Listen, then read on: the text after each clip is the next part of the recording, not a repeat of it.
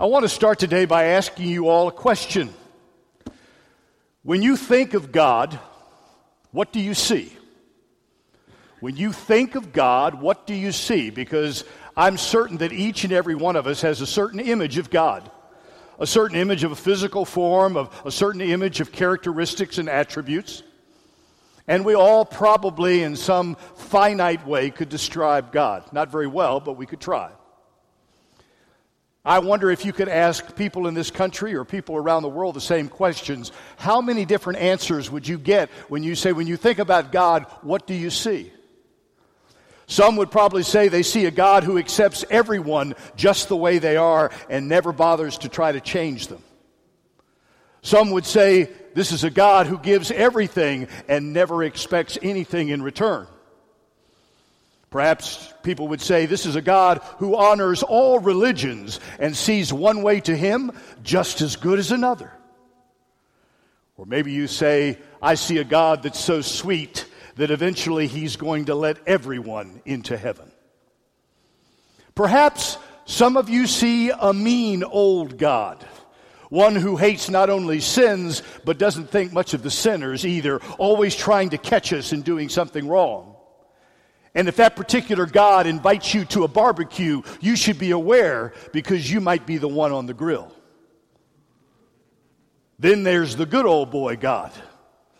He's my buddy. He's my homeboy. He's always cool. He loves me. We chill out together. He's my buddy God. Then there's the bellhop God. God's only job, God's only concern is that He gives me what I want when I want it, and the way I want it. I'm not here to serve him, he's here to serve me.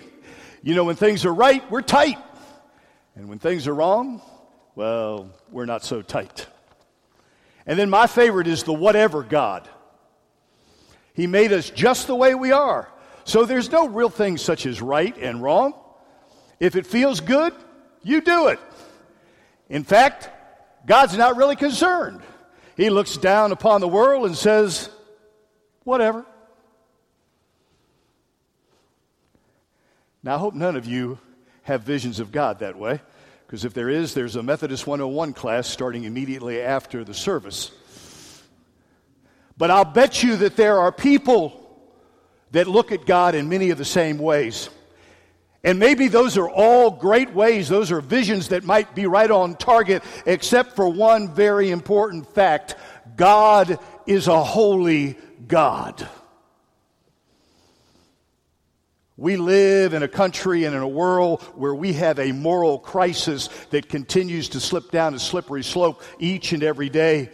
And I believe that perhaps one of the greatest causes of that moral, moral chaos is the fact that we have lost the vision of the holiness of God. We have lost the vision of the holiness of God. In the world, in the country, even in the church. God is a holy God. David Wells, in his great book, No Place for Truth, says these words. He says, The holiness of God is the very cornerstone of Christian faith, it is the foundation of our reality.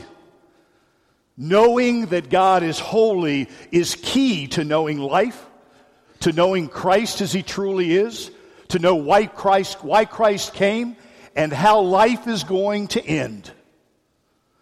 A holy God has been replaced in our world by a God who is slick and slack, writes David, whose moral purposes turn out to be more like fatherly advice that we can either disregard or simply negotiate as we see fit.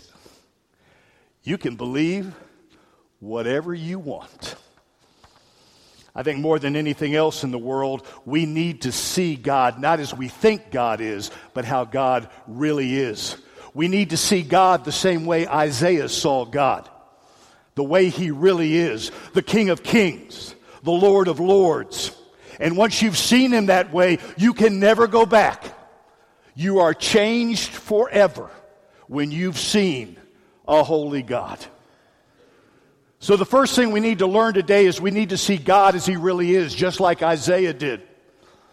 And when he writes this, he says, This happened in the year, what does he say? In the year that King Uzziah died. You may say, Well, what's so important about the king, the year that King Uzziah died? Well, to King Uzziah, was pretty important. But it's important to Isaiah because he remembers the time, the place where his life was changed. It was so monumental to him that he remembered all the little details that this is what happened. This is the point in my life that things really changed, that things went in a different direction.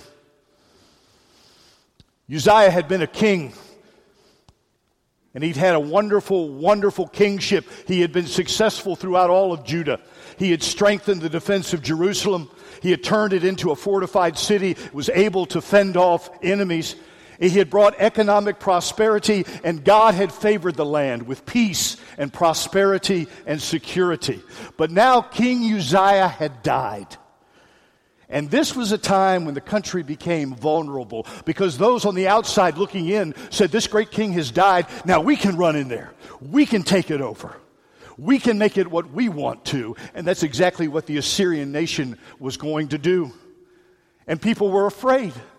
People were scared to death. Their popular, wonderful, magnificent king had died. And under these circumstances, Isaiah is in the temple.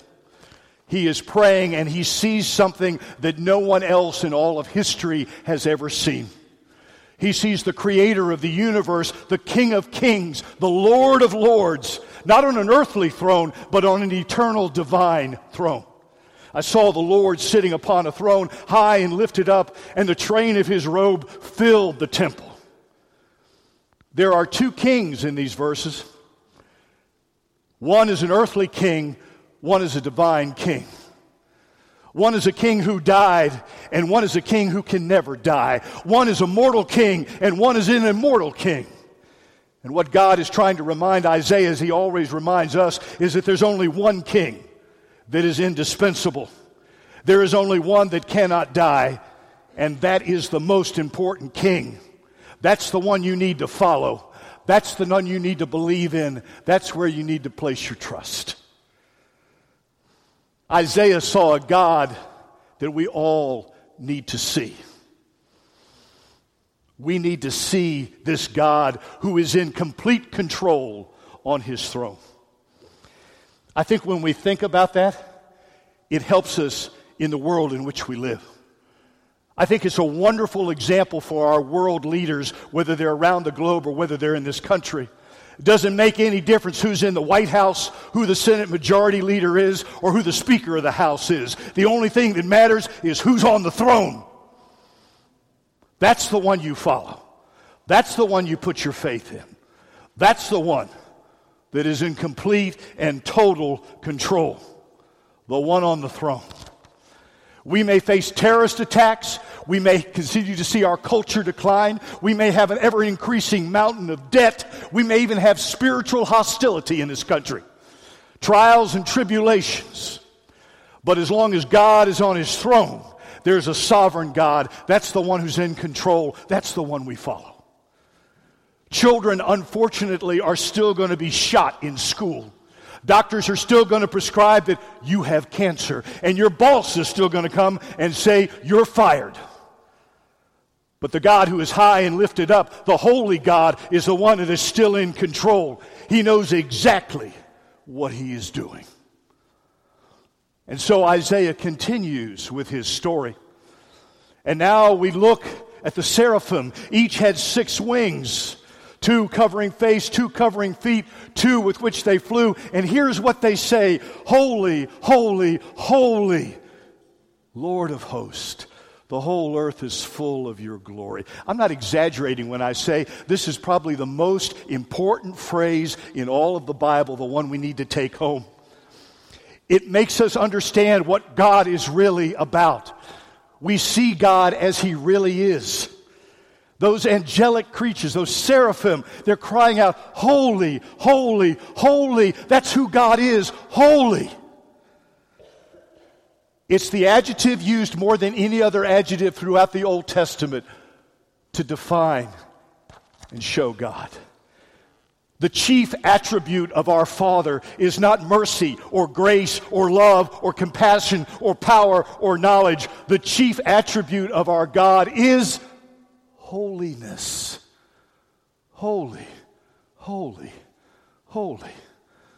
Comes from the Hebrew word that means to separate, to cut apart. Something that is completely and totally separate from anything and everything else. In other words, God is a cut above us. God is an eternal cut above us. He is far different, so far apart that every creature can only worship him by saying, Holy, holy are you. He is one of a kind. He cannot be compared to anything or anyone else. There is no one and nothing like him. And unless we can see him that way, unless we can see him differently, unless we can relate to him differently, we don't have the right viewpoint of God. Why do you think the word holy is repeated three times there? Is it from my stole? I don't think so. Is it the opening lyrics of your song today? Yeah, it is. But that's not why it's repeated. In the English language, when we want to emphasize something, we'll put it in bold print. We'll italicize it. We'll underline it. We'll even put quotes around it. But in Jewish poetry, they didn't do that. The Jewish people emphasized something, they used the method of repetition. When something was mentioned three times, it was elevated to the greatest degree with the greatest amount of importance.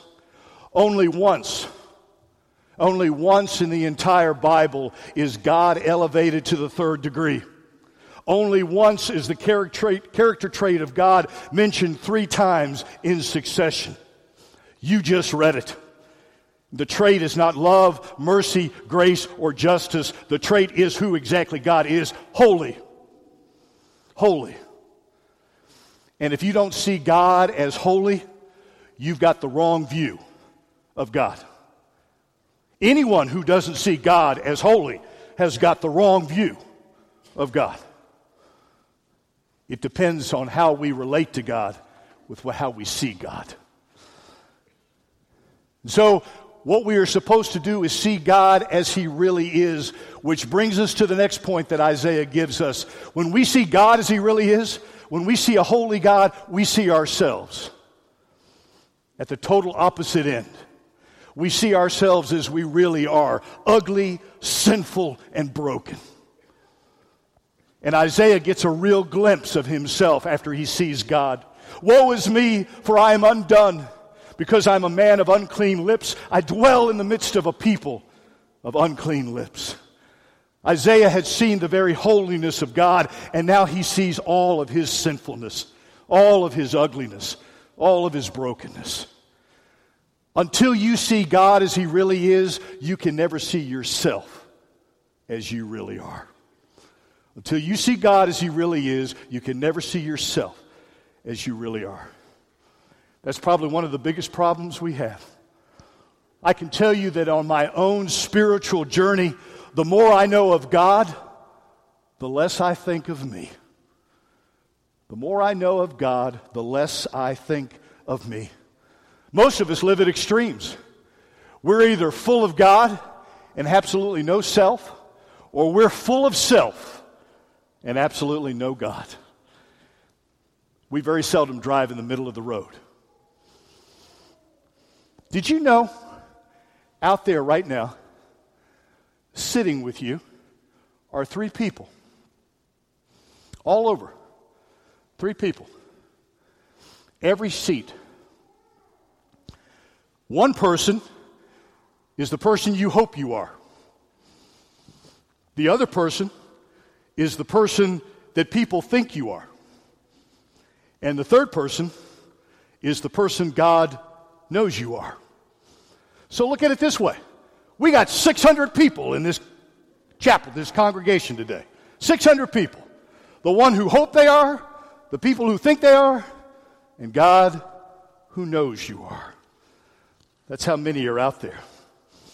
You know, there was a time when Isaiah thought he was a great prophet, and everybody around him looked at him with unquestioned integrity and righteousness and virtue. But he got just one glimpse of a holy God, and he sees all the dirtiness and all the guilt in his life. And at that moment, he cries out, I'm undone. I'm undone.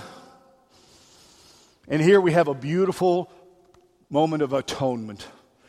When the one seraphim flies to him with the burning coal and touches his lips and says, Your guilt has been taken away, your sin has been atoned for. What a beautiful illustration of God's truth in our life. God loves the, sinner, but he hates the sin. Isaiah hates what he sees in himself. God hates it even more. But he loves Isaiah so much as he loves us that his hatred of sin is cleansed and Isaiah is forgiven.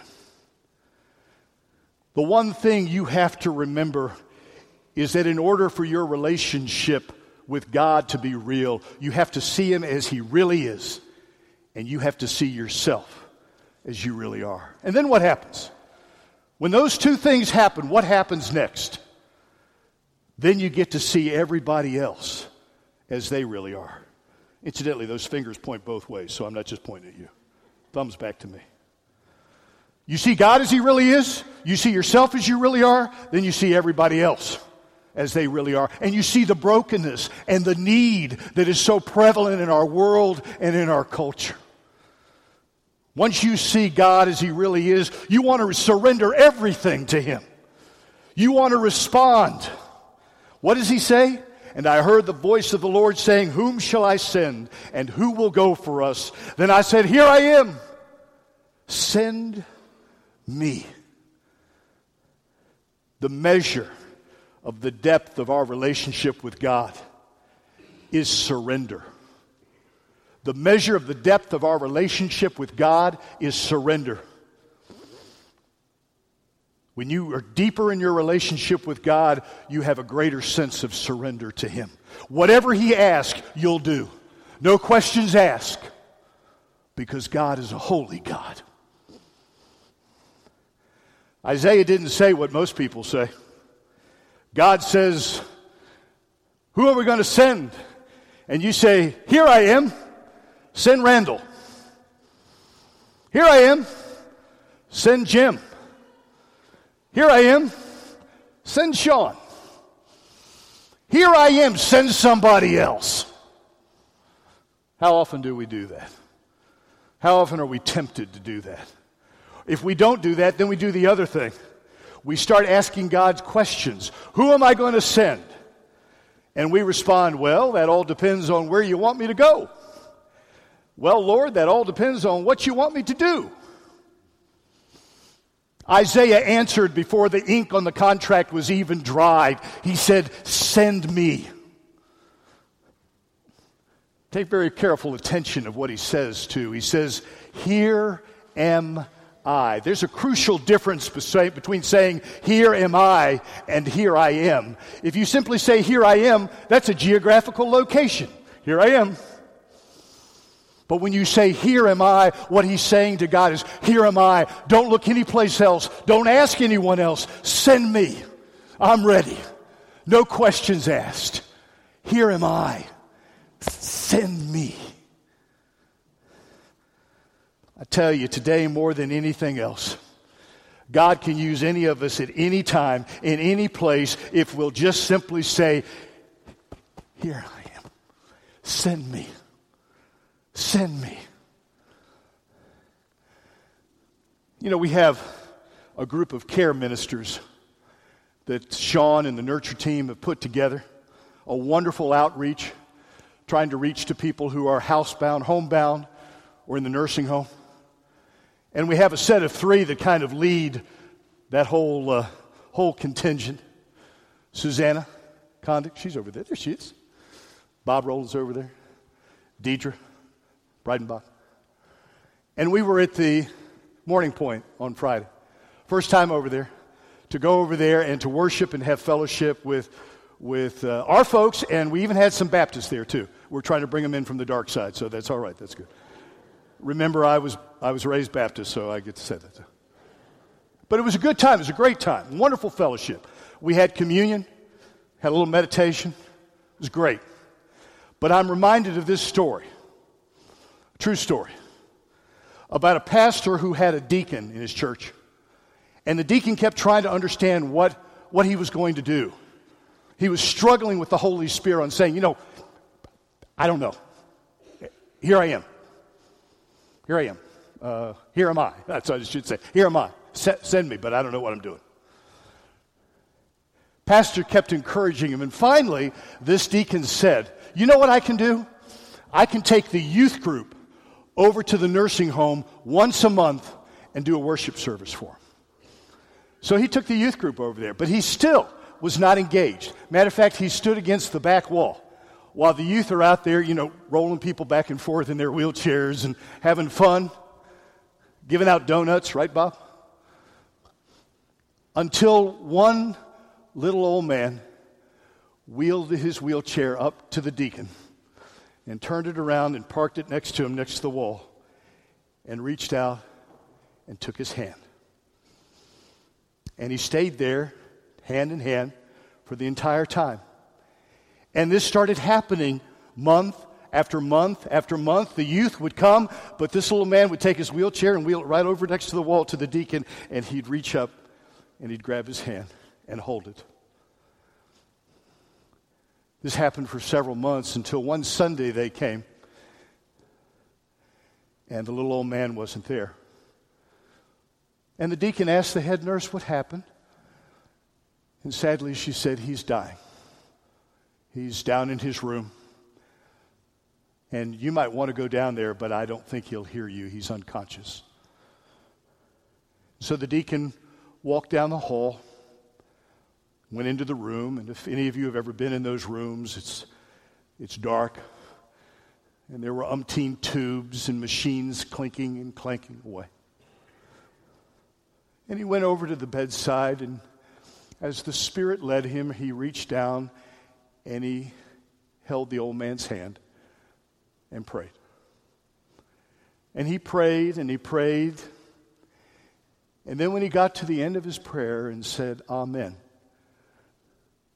the old man squeezed his hand. And the deacon started to cry. And he turned, and as he's exiting the room, he runs into the head nurse.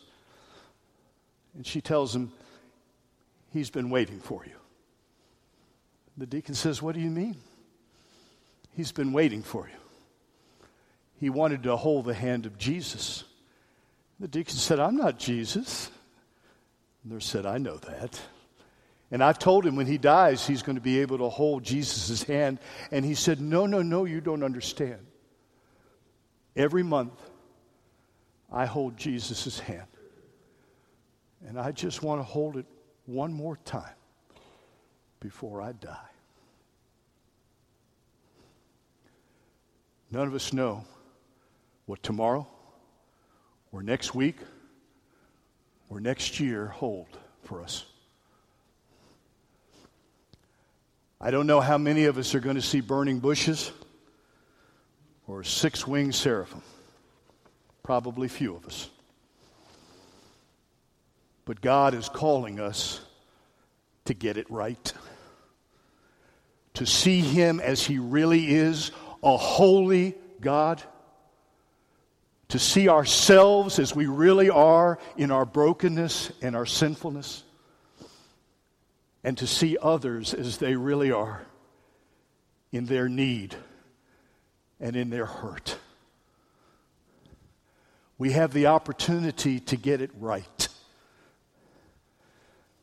But when God calls out, Whom shall I send? What are you going to respond? What are you going to say? Would you bow your heads with me, please?